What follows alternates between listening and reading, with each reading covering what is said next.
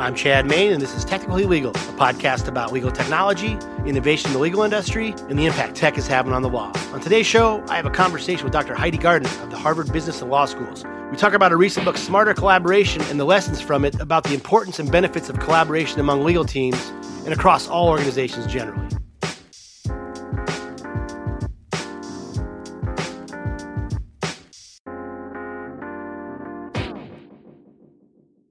Before I started my current company, Percipient, I practiced law for quite a while. I was a litigator. And one thing I couldn't get my head around was how siloed things were at my law firm.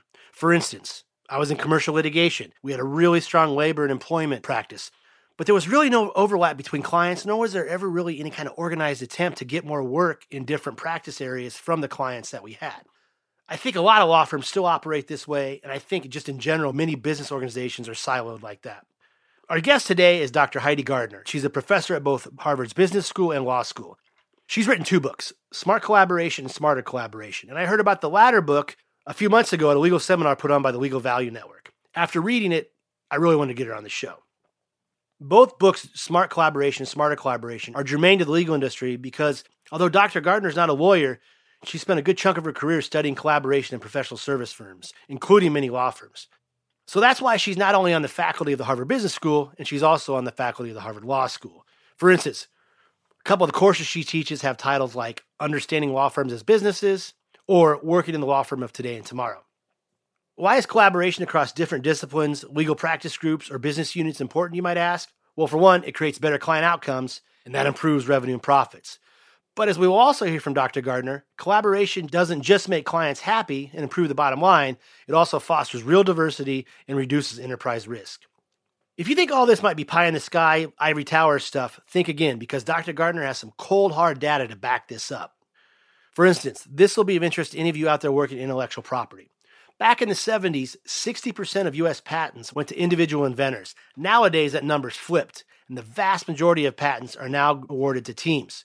And in fact, the more diverse the backgrounds of those teams, the more successful their innovations are. As noted, Dr. Gardner's not a lawyer, nor has she ever had a, a quote unquote official career in legal, but she's learned a lot about legal from all those hours she logged studying the inner workings of law firms. But prior to entering academia, Dr. Gardner did a stint with McKinsey and Company, but actually started her career at Procter and Gamble. I was there for only three years I was a sales leader, actually. So I joined the sales function, and before I knew it, I had a team reporting to me, some of whom who had been at Procter and Gamble longer than I had been alive at that point. So wow. it was tremendous leadership experience, absolutely jumping into the deep end.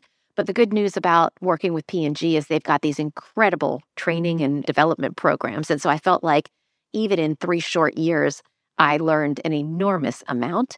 And I actually left P&G in order to take a Fulbright fellowship in East Germany. So didn't leave because I had uh, dreams of, you know, working at a different big company, but dreams of doing something totally different. Was this right out of college you worked for P&G? It was, yes.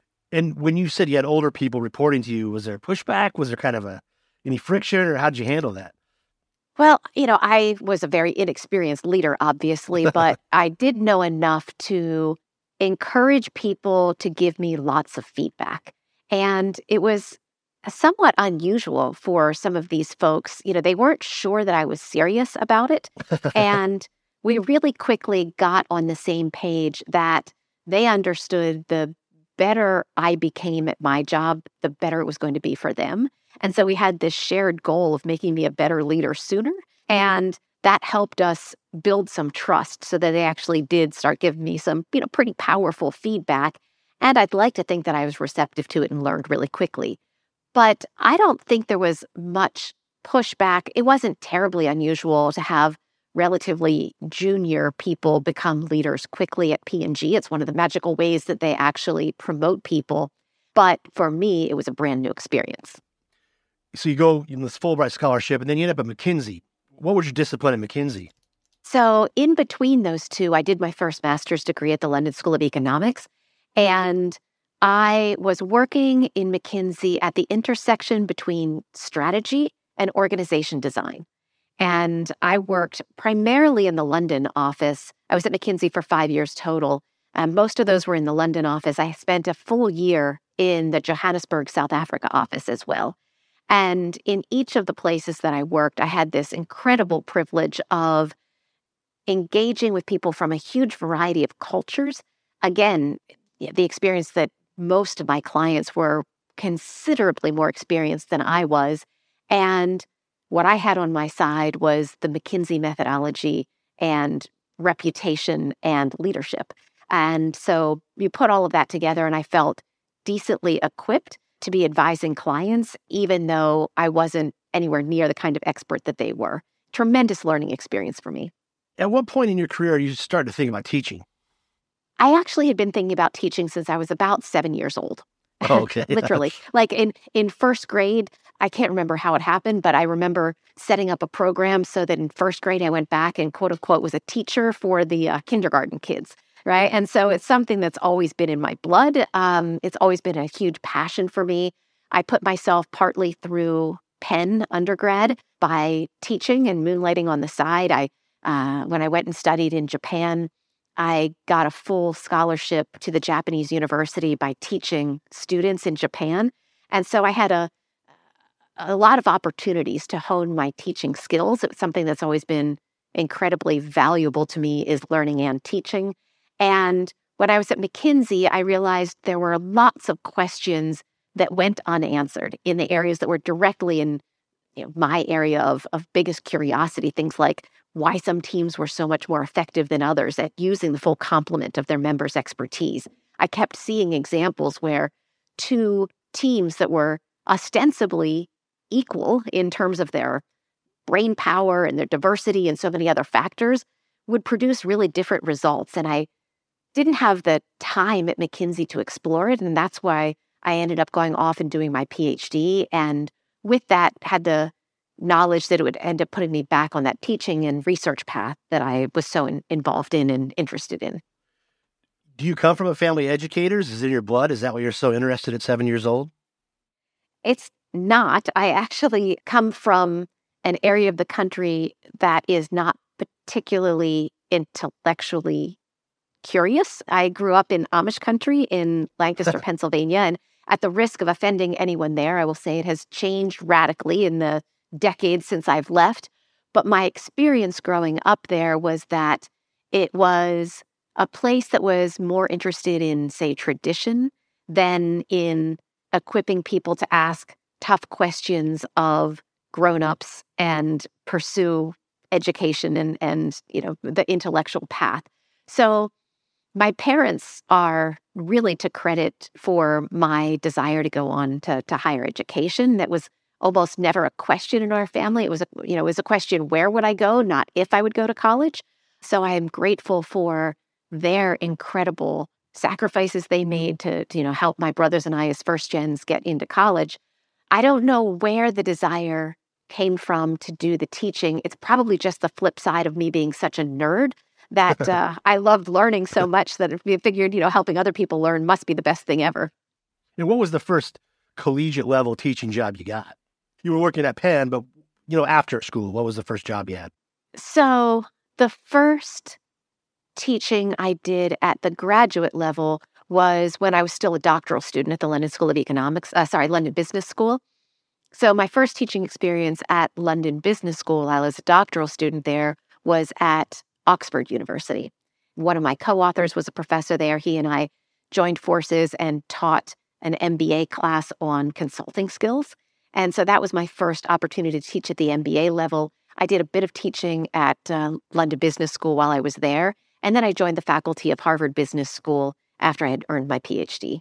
You taught both at and teach at Harvard at, at the business and the law school, right? I do now. Yeah, absolutely. So I understand why you, you, teach at the business school, but it was of interest to me, and obviously it's a legal facing podcast. Why did you also start teaching at the law school?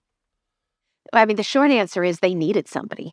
um, there is a dearth of people at any law school, I would say, who are interested in the practice of law as opposed to the thinking of law. Right. And, and when I say the practice of law, I mean, you know, really running the law firm and being a leader in a law firm. And issues around strategy and the financial side and talent development. And those are the areas that I'm most passionate about. People, of course, are deeply expert in areas of the law from the particular legal discipline side. But when it comes to actually engaging as a lawyer or a business professional inside a law firm, not that many people are either interested or qualified to teach at a law school in those topics. There's not that many classes out there, definitely not programs. I mean, we're starting to see more over the last, we'll say, 10 years. You get CEOs of law firms and things like that. They're, they're kind of changing the way they're thinking about the business. But if there was one thing you wanted your students to come away from in the, the understanding the law firms of business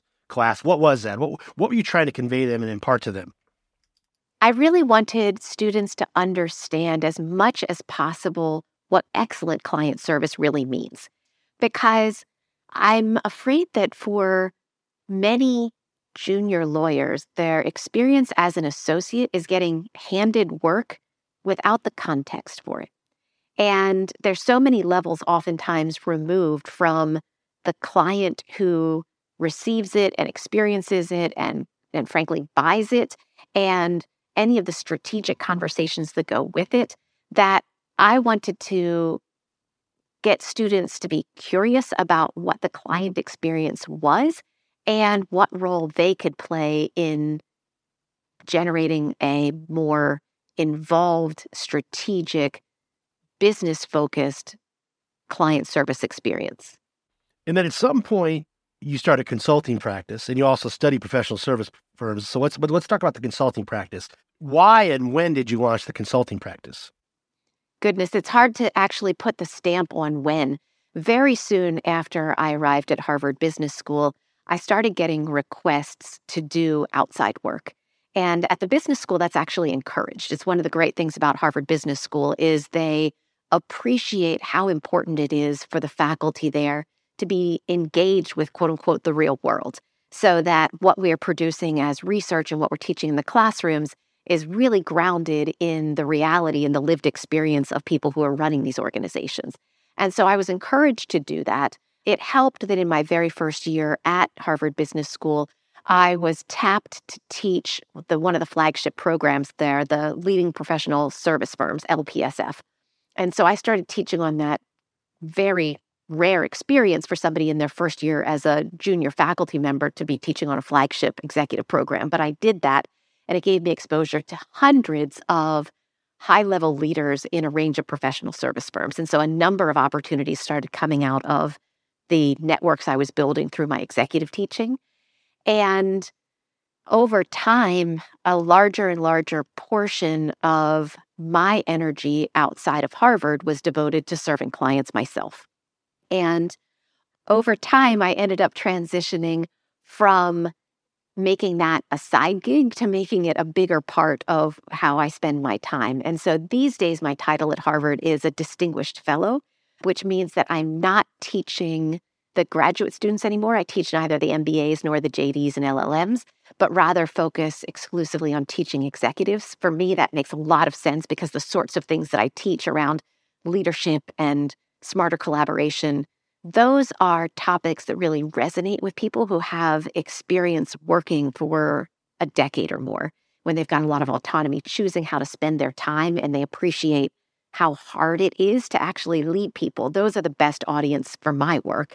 And so my consulting practice has evolved over time. And I think officially we launched Gardner and Co.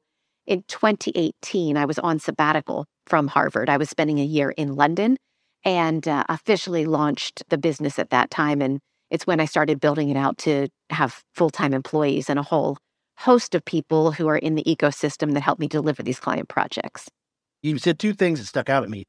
So number one is you're back at P&G and you said what you learned from other people is that they were just as invested in your success as you were because it made them better and the team better.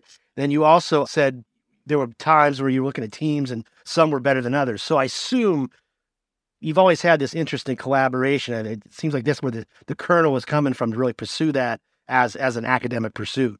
A hundred percent, absolutely. You know, at McKinsey, I had this experience again and again where some teams were simply more effective than others, and oftentimes they were teams that I was leading. So it wasn't a question of who the leader was. It was something way beyond that. And yeah, for me, digging into a question like that required me to immerse myself in it. And I ended up collecting enormous amounts of data. You know, I studied for my dissertation, I studied 110 teams, more than 600 professionals who were working in consulting and accounting and law firms.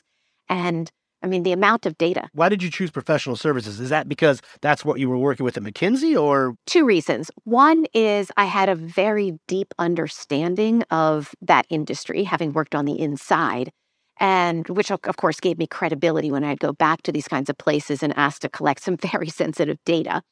Number two, professional service firms at least at the time, were an exemplar of the kinds of places where smarter collaboration, as I eventually learned to call it, was taking root and having the most effect. So you had in professional service firms these practice groups that were embedded. Like I said, I worked at the intersection of the strategy practice and the org design practice at McKinsey.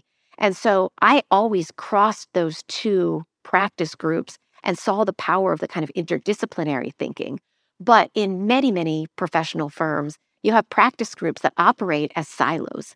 And so bringing together experts across different practice groups, whether it's the, you know, the due diligence practice and the technology implementation practice in a big four firm, or whether it's the IP practice and the tax practice in a law firm, bringing together those different bases of expertise has so much power to serve clients on more sophisticated value added problems that it seemed like a perfect hothouse for me to research and experiment. When we come back, Dr. Gardner talks about her latest book, Smarter Collaboration, and how collaboration across teams generates better client results, fosters diversity, and helps the bottom line. I'm Chad Main, and you're listening to Technically Legal. All right. We need to do more with less. That is the key takeaway nowadays from almost every survey of in house counsel. But what if it didn't have to be that way? What if you actually could do more for less? By combining legal expertise and technology, Percipient enables legal teams to get more work done for less. Buried in contracts and sales is frustrated with turnaround time? We can help with that. Did you just get hit with a subpoena and reviewing 100,000 documents and files will tax your resources or cost you a small fortune in billable hours? We can help there too.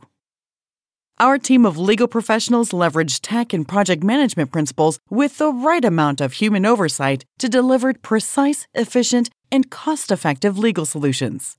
Whether it's legal operations and contract management support, subpoena compliance, or document review, Percipient is your partner in really doing more for less. Percipient, legal services powered by technology. All right, let's get back to my conversation with Dr. Heidi Gardner about her book, Smarter Collaboration. And the reason I wanted you to come on the show and I was so interested in reading the book, and by the way, you've written two, Smart Collaboration, and Smarter Collaboration, highly recommend it, was because I came up in a law firm for the longest time before I launched my current company, and it was siloed. We, you know, for instance, there was a really strong labor and employment practice with great clients and a really strong commercial litigation practice, but there was a little bit of overlap, but just so many reasons it was just siloed and the attorneys didn't want to kind of collaborate. So that's why I was really interested in the book and reading and getting you on the show. I know there's many, many reasons we'll get into why collaboration is important. It helps profits, helps the bottom line, helps diversity, helps keep good people employed. But if there's one reason, just one reason only, people should pursue collaboration and make it stronger their organization, what is that one reason? Clients.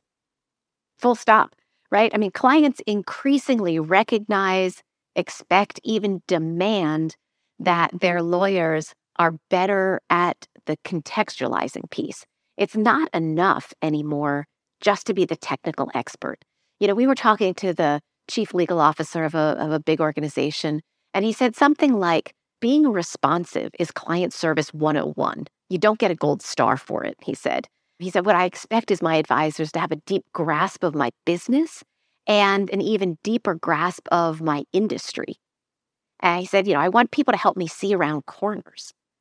And that demand for knowing my business, knowing my industry, helping me see around corners, as in, you know, help me understand the trends and the risks and what I should be learning from other kinds of organizations, sort of like mine.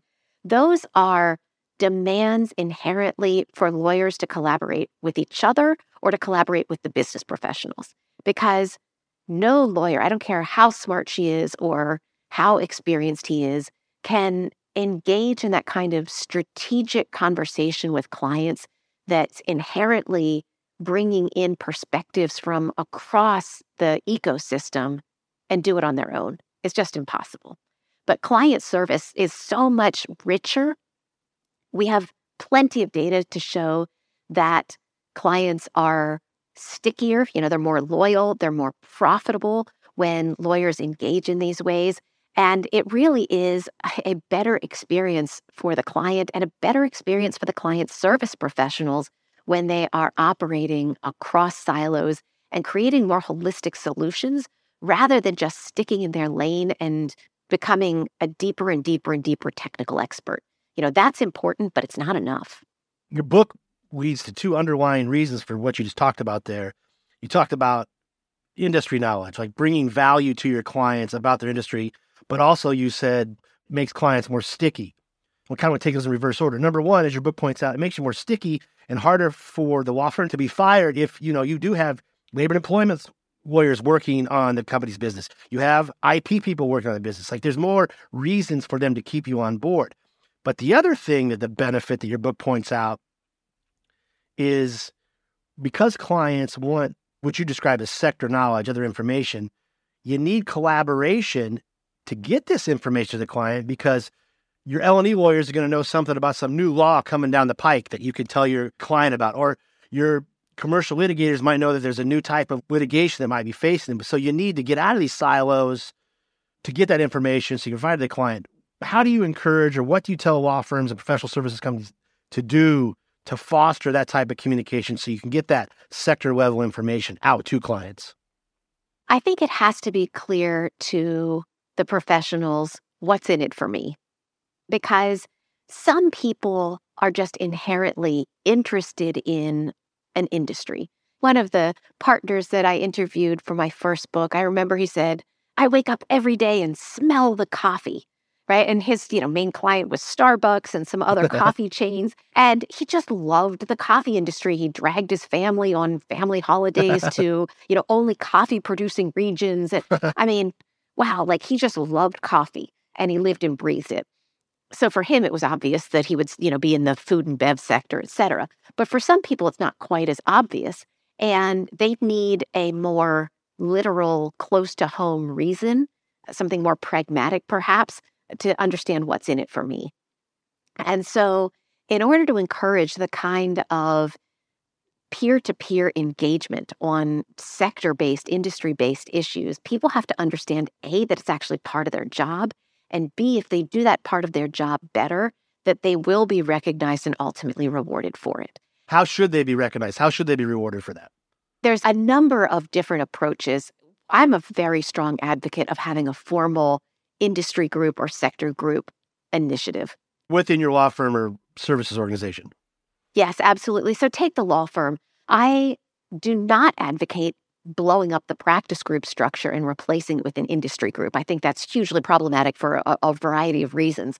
But I think the industry group structure should be a dynamic overlay to the practice group structure, sort of, you know, a different dimension cross-cutting the matrix so that people from all of those different practice groups you just mentioned who do serve life sciences companies or transport companies or banking come together and talk about not just what do I know as an L&E lawyer about the regulation, you know, labor and employment regulation in the biotech sector, but what do I know from having served a whole bunch of these life sciences companies about bigger, broader business issues, ESG? You know, if every person listening to this podcast can't put their hand on their heart and say, I know how our firm's top 10 clients should react to ESG pressures from whatever institutional investors or eh, politicians or other kinds of stakeholders. You know, if you can't raise your hand and say, yes, I absolutely have a point of view on ESG for our top 10 clients, I got to ask, like, where are you? Right. Right. If you don't understand the impact that Chat GPT or other some of these other, you know, large language models and, and AI can have on the legal ecosystem, again, where are you? What are you reading? Like, what are you keeping up with? Because your clients need to know this. You know, the firms need to know it for sure. Right. But clients also have to believe that their professionals, their partners who are serving them, are interested enough in what's happening in the world and interested enough and care enough about their clients that they then take that learning and take the next step and develop a perspective on it that says, I might not be right. I don't have a crystal ball, but here are three things that I think you should be thinking about at a bare minimum. And everyone, top to bottom, side to side in a law firm, should feel like it's their responsibility to stay on top of these things.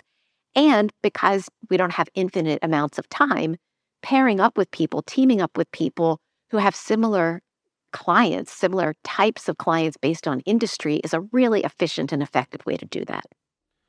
And we started this off with my question was, what's the one takeaway? And you said, bottom line, money, profits. Tell us about those studies you had that shows that more collaborative outfits make more money.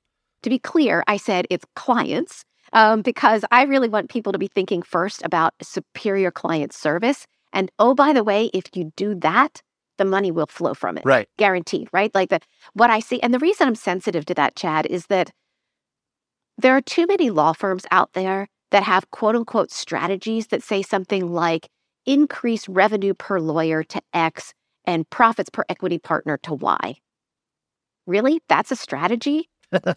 Like that's not a strategy. I got to be honest. I spent 5 years at McKinsey developing strategies for organizations and that isn't one. It's an aspiration. It's an outcome for Pete's sake. Like this is not what you aim to do is financial engineering. You aim to deliver superior client service that is distinctive and differentiates you from the competition. And if you do that, you don't have to worry about the money flowing in, right? But if you spend all your time figuring out how to try to motivate people just by making more money, you're in a losing game, right? So, first, you know, get a strategy that tells you how you're going to make that money. But let me come back to your question, Chad. I'll get off my soapbox. Um, the way we know that collaboration, smarter collaboration, is really a part of this, um, you know, we've documented this in study after study, law firms that are tiny, you know, a dozen partners to thousands, and in all kinds of organizations that are clients of our eh, law firms. And so we know that engaging in this cross silo working, bringing different brains together to tackle tough problems, it generates higher revenues and profits and other kinds of financial outcomes because client service is better. We've looked directly at how much better clients are served, and we can show that clients that have a collaborative team, you know, a team of lawyers serving them who are truly engaging in this integration of their expertise they're more loyal in the long run. They're less likely to RFP some of the main projects. You know, they're going to sole source that work, which means it is incredibly profitable for the law firm because they don't need to spend all their time pitching for it. We also know that those clients are great references. And even if the GC leaves and goes to another firm, they're more likely to bring a law firm to their next organization if they've been served by a great team. So there's all kinds of great client outcomes associated with it. We can also show that enterprise risk is seriously reduced when people are working across silos. Yeah, let's talk about that because one of the things your book points out is risk reduction. How does that yeah. happen with strong collaboration? Too often, risk is relegated to the risk function. But we know that when, say, a chief risk officer is deeply engaged and you know that chief risk officer's team is embedded with the business whether that business is a law firm or a technology company or a chemicals company when those risk functionaries are embedded with the business um, and can learn from and teach people in the business about risk study after study shows that overall risk is diminished significantly it happens because that interaction, that exchange of information is vital so that people in the risk function know what it is that they're managing and people on say the business side of the house or on the you know the, the partner side of the house really understand how the actions and decisions that they take affect the risk profile. One of the other big reasons that risk is mitigated through collaboration is that collaboration goes hand in hand with trust. And so when there's better collaboration, better interpersonal trust, better competence trust between risk professionals and the rest of the business, you have people on the business side confiding in the risk professionals, you have them asking for help, you have them involving the risk professionals earlier in decision making. And all of that adds up to a more robust risk function that's not only able to anticipate risk, but if something problematic happens, is able to respond quicker and more effectively. Another thing you point out multiple times in your book is that not only does strong collaboration foster diversity at many levels, collaboration really doesn't flourish unless you have diversity, the diversity of opinions. And in fact, you said the mindset I always have is the person that thinks differently from me, they know something different that I don't, and I can learn a lot from them. Tell us about that. Tell us how you need diversity for collaboration to flourish and why, as a result of that, it fosters diversity on its own. It's kind of like a flywheel almost. Absolutely. So, again, let's start with the client. So, when you think about what is top of mind for clients these days, and I can tell you what is top of mind for clients these days because about two hours ago, I ran a session with several dozen corporate board members. And I was asking them, what are these VUCA challenges that your organization is facing right now? What's volatile, uncertain, complex, ambiguous that really demands people coming together across different boundaries? And some of the top things that they talked about geopolitical risk, the effects that it has on everything from reputation to supply chain to the financials. They talked about ESG. They talked about AI and some of the implications around Chat GPT and, uh, and so forth. So, if you pick any of those major issues that are on the mind of corporate directors right now, well, if it's circulating in the boardroom, we have to believe that it is flowing down through the executive ranks. The GC is, you know, certainly going to be expected to have perspective and solutions addressing some of these different angles. So if we start with that, you say, all right, take ESG whose brain do you need in the brain trust in order to develop a more holistic perspective on some angle of ESG? And you start to think about the different stakeholders involved. You start to think about the different kinds of expertise that are necessary. You begin to think about the effects that it has on reputation externally and on the ability to engage employees. It's very clear that there are very different kinds of people who need to come together to create a more holistic perspective of what ESG means for this company.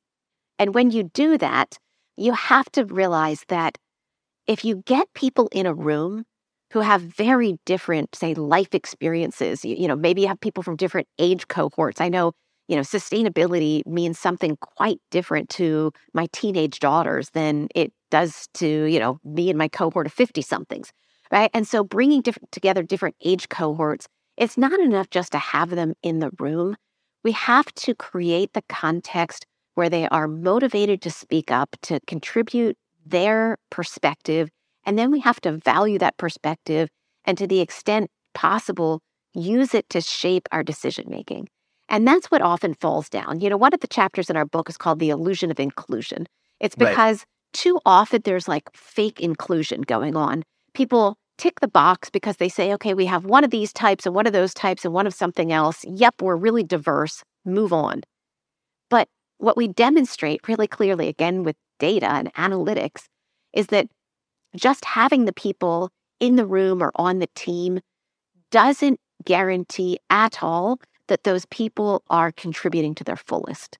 Your book said sometimes they're just not asked. That's the illusion of inclusion, right? They're on the team, but no one's really asked them to roll their sleeves up, give some input, and offer some insights. Yeah, absolutely. Or it could happen in a number of different ways. It could happen that they're, you know, on the team, they're like the boards of directors, you know, some people there were commenting that they don't feel like they are contributing their fullest in the boardroom because anything from their voices not being amplified by their fellow board members. They say something and it sort of just gets dropped and dissipated, you know, or sometimes they're outright interrupted and, and so forth, right? That that kind of thing can happen What we also find is that there are far less conscious ways that people get diminished in teams.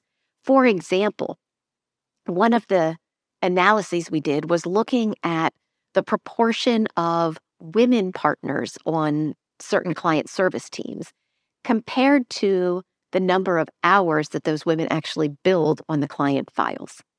And it turned out that proportionally, women made up a much greater extent of the team than their hours did of the total bill. And one reason for this is has been documented really clearly that women tend to underestimate the number of hours that they work and men systematically overestimate the number of hours. So there's bias built into the self-report on how many hours did we actually contribute. But beyond that, I think far more perplexing is that many of those women partners are tasked with far too many different things at once.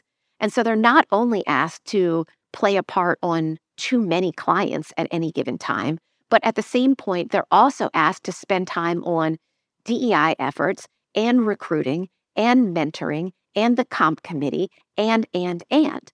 So you have people who are just spread entirely too thin.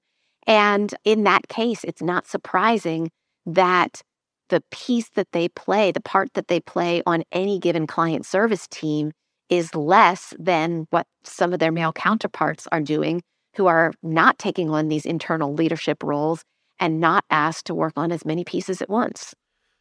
This is kind of related, and I think I saw a post on LinkedIn that you made, and you said that um, collaboration skills are pretty rare in people, but especially among men. Why is that? And what have these studies found that men are just not as good as collaborating as, as others out there? I have to say, I have never gotten more attention for a piece of research that I cited that I hadn't actually done on my own. Um, there was a CNBC article that you know was uh, the headline Right. was total clickbait, right? So Right. um, people uh, uh, loved that. What the point of the article was is that not that men are worse at collaboration; it's that they spend less time on it. So I was actually citing a McKinsey study that looked at essentially the time and the effort that men put into collaborative endeavors inside organizations. And so it's very much related to what we were just talking about. Women are more likely, either because they're asked or because they volunteer, but they are more likely to spend time on things like committee work and firm building initiatives, whether that's recruiting or mentoring or diversity, et cetera. And so you take a look at what women are working on and in the article, we then, you know, kind of drew the connections. Women are spending more time on it. They're honing their skills. They're developing these skills and deploying them. Men just aren't spending as much time. So that was the essence of that piece. Another thing that the book points out in, in your posts and things you've said is that teams that can collaborate and figure out how to collaborate gain a major competitive edge over those that don't. And one example that you use is if you look at patents in the modern day, most are developed by teams. Yeah, which was completely the reverse back in the mid 70s. So we looked at publicly available data of patents granted in the US from the mid 70s until just a few years ago. And when that data set started, nearly 60% of patents granted were granted to a solo inventor. And that number proportionally has dropped by half. Less than 30% of patents granted now go to a single inventor. And at the same time, three person patent teams have doubled in importance, and seven person patent teams have increased ninefold. You almost had no seven person patent teams back in the 70s. And now there are, you know, a reasonably significant number of teams that get awarded patents. And so, you know, more or less what the data says is innovation is more of a team sport than ever. But the data, Chad, that I just mentioned only talks about the number of people who are teaming up for an invention.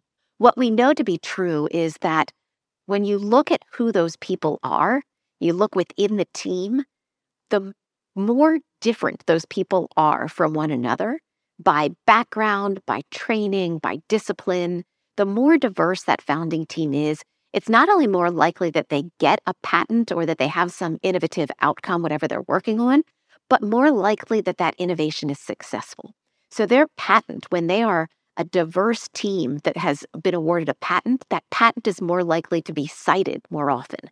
If you had a more diverse team who were writing an article together, that article is likely to be more cited.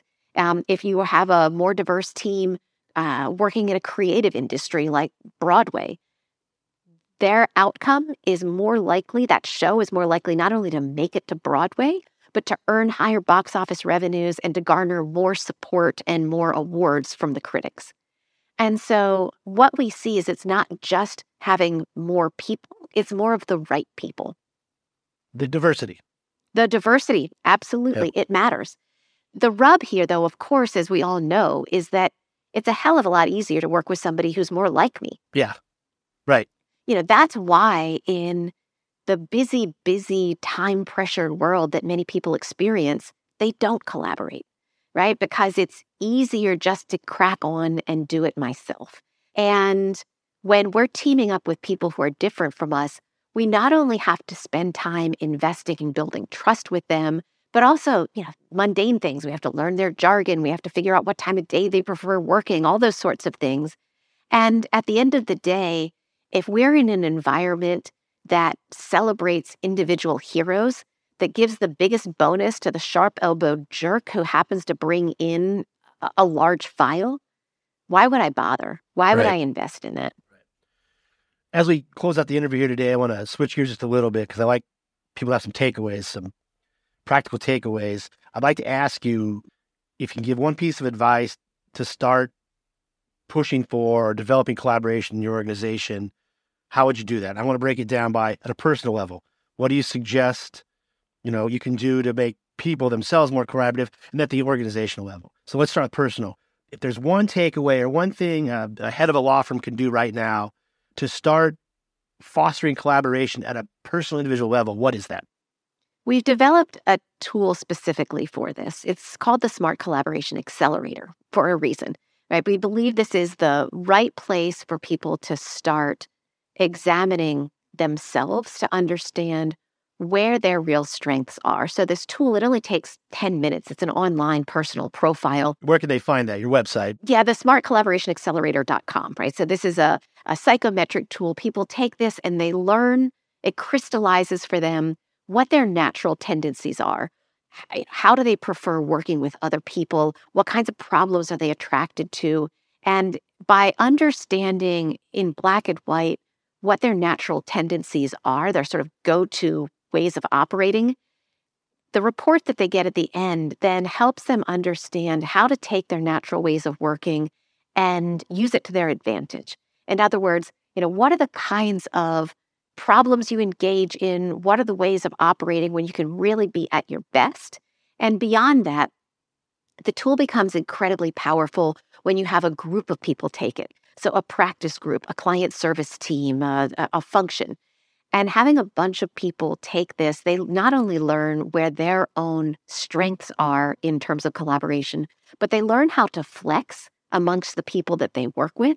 So, if I'm a really hands on person and I'm working with somebody who's incredibly hands off, how do I work with that person so that I take my tendencies to be deeply involved, you know, roll up my sleeves and get involved? How do I use that as a strength in our team because I'm going to be best placed to coach people to spot errors before they grow too large, et cetera. Whereas that other person is going to be, you know, very hands off and they're going to probably be more visionary and bigger picture. And so if we appreciate those tendencies in one another, we become far better at operating much more effectively. I get to play to my strengths. She gets to play to hers. And together we are far more effective. So that tool is really helpful in getting people to understand that at a personal level. And that's one thing you point out in the book too. It's generally not about money. I mean, at many levels, collaboration is not, but you keep good employees and you keep employees happy if they feel like they're doing something that feeds into their strengths, right? A hundred percent. I mean, the data, you know, we draw on some of the Gallup data here, you know, tens of thousands, hundreds of thousands of, of people and tens of thousands of teams. What we know is that when people are playing to their strengths, like day in, day out. Their job is really drawing on their strengths. They are not only more productive, I think there's something like 14% more productive, but they're far more profitable, 23% more profitable, and they're 40% more likely to stay, which is powerful because at a firm level, by engaging people in what they do best and helping them show up as their most authentic, powerful selves, that means that you're retaining folks who are your best performers, most profitable, serving clients better. So it has a huge number of self reinforcing benefits, not just for those individuals, but also for their teams and ultimately for the firm. So let's talk about that the firm level, the organizational level. If there's one thing a person can do right now to start fostering collaboration in their organization, what's that? I'm going to give you the opposite. Okay. Let me start with the what not to do. The what not to do is change your comp system. That seems to be the favorite hammer of everyone right now is let's try to engineer the comp system so that we can make people collaborate. And I can't tell you how many times firms have messed around with that response before they come to us and say, what do we actually need to do? So, you know, if your tendency is let's fix comp, I need you to just put the brakes on it right now. What we know is two things get in the way of figuring out how to get started. Number one, leaders are usually wrong, right? Full stop. Leaders say, Oh, I know what's wrong with collaboration. It's like, no, you actually know what stands in the way of your collaboration, which is entirely different for somebody imbued with tons of power than it is for, you know, Joe person in the law firm, right? So problematic that leaders have the wrong answer. It's also problematic because there's not a one size fits all answer to this. So we've created a toolkit, you know, after half a decade of testing a methodology and refining it and honing it in law firms and all kinds of other professional service firms and companies and nonprofits and so forth, we've gotten down to some very clear steps that people can engage in that will help them unearth not only what the barriers are in their specific organization or institution so they can knock those barriers on the head, but this process also allows them to unearth what we call bright spots. Where are those hidden gems, those kinds of people that really coalesce others around them and work together in the most powerful, smarter way? How do we unearth those examples and find out ways to replicate those? And so we've codified everything that we know about how to take these pretty methodical steps. We've put them into a toolkit. It's published by our publisher, Harvard Business Review Press, as a companion to the book.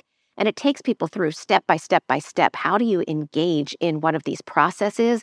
How do you collect the data? I mean, it's down to the nitty gritty. Like, if you want to survey people, here are the three lines you put in an email to explain confidentiality, et cetera, et cetera. Right? It, it is as turnkey as it can possibly be. And we encourage people to get a hold of that toolkit and figure out how to use that to really unearth what it's going to take to unlock collaboration specifically within their firm, given their culture, their history, their strategy, and their growth aspirations. Dr. Gardner, this has been great. There's so much more I wanted to get into, but I know we only have a limited amount of time. If you want to direct people to learn more about your consulting, about your classes, about these toolkits you've mentioned, where should they go? Our website is gardnerandco.co. Smartcollaborationaccelerator.com has our psychometric tool on it and happy for people to link up with me on LinkedIn. We tend to publish a lot of our thought leadership pretty frequently on there and notify people when we've got new articles and case studies, et cetera, coming out. So happy for people to pay attention to any of those resources or just reach out to me directly if they need to learn more.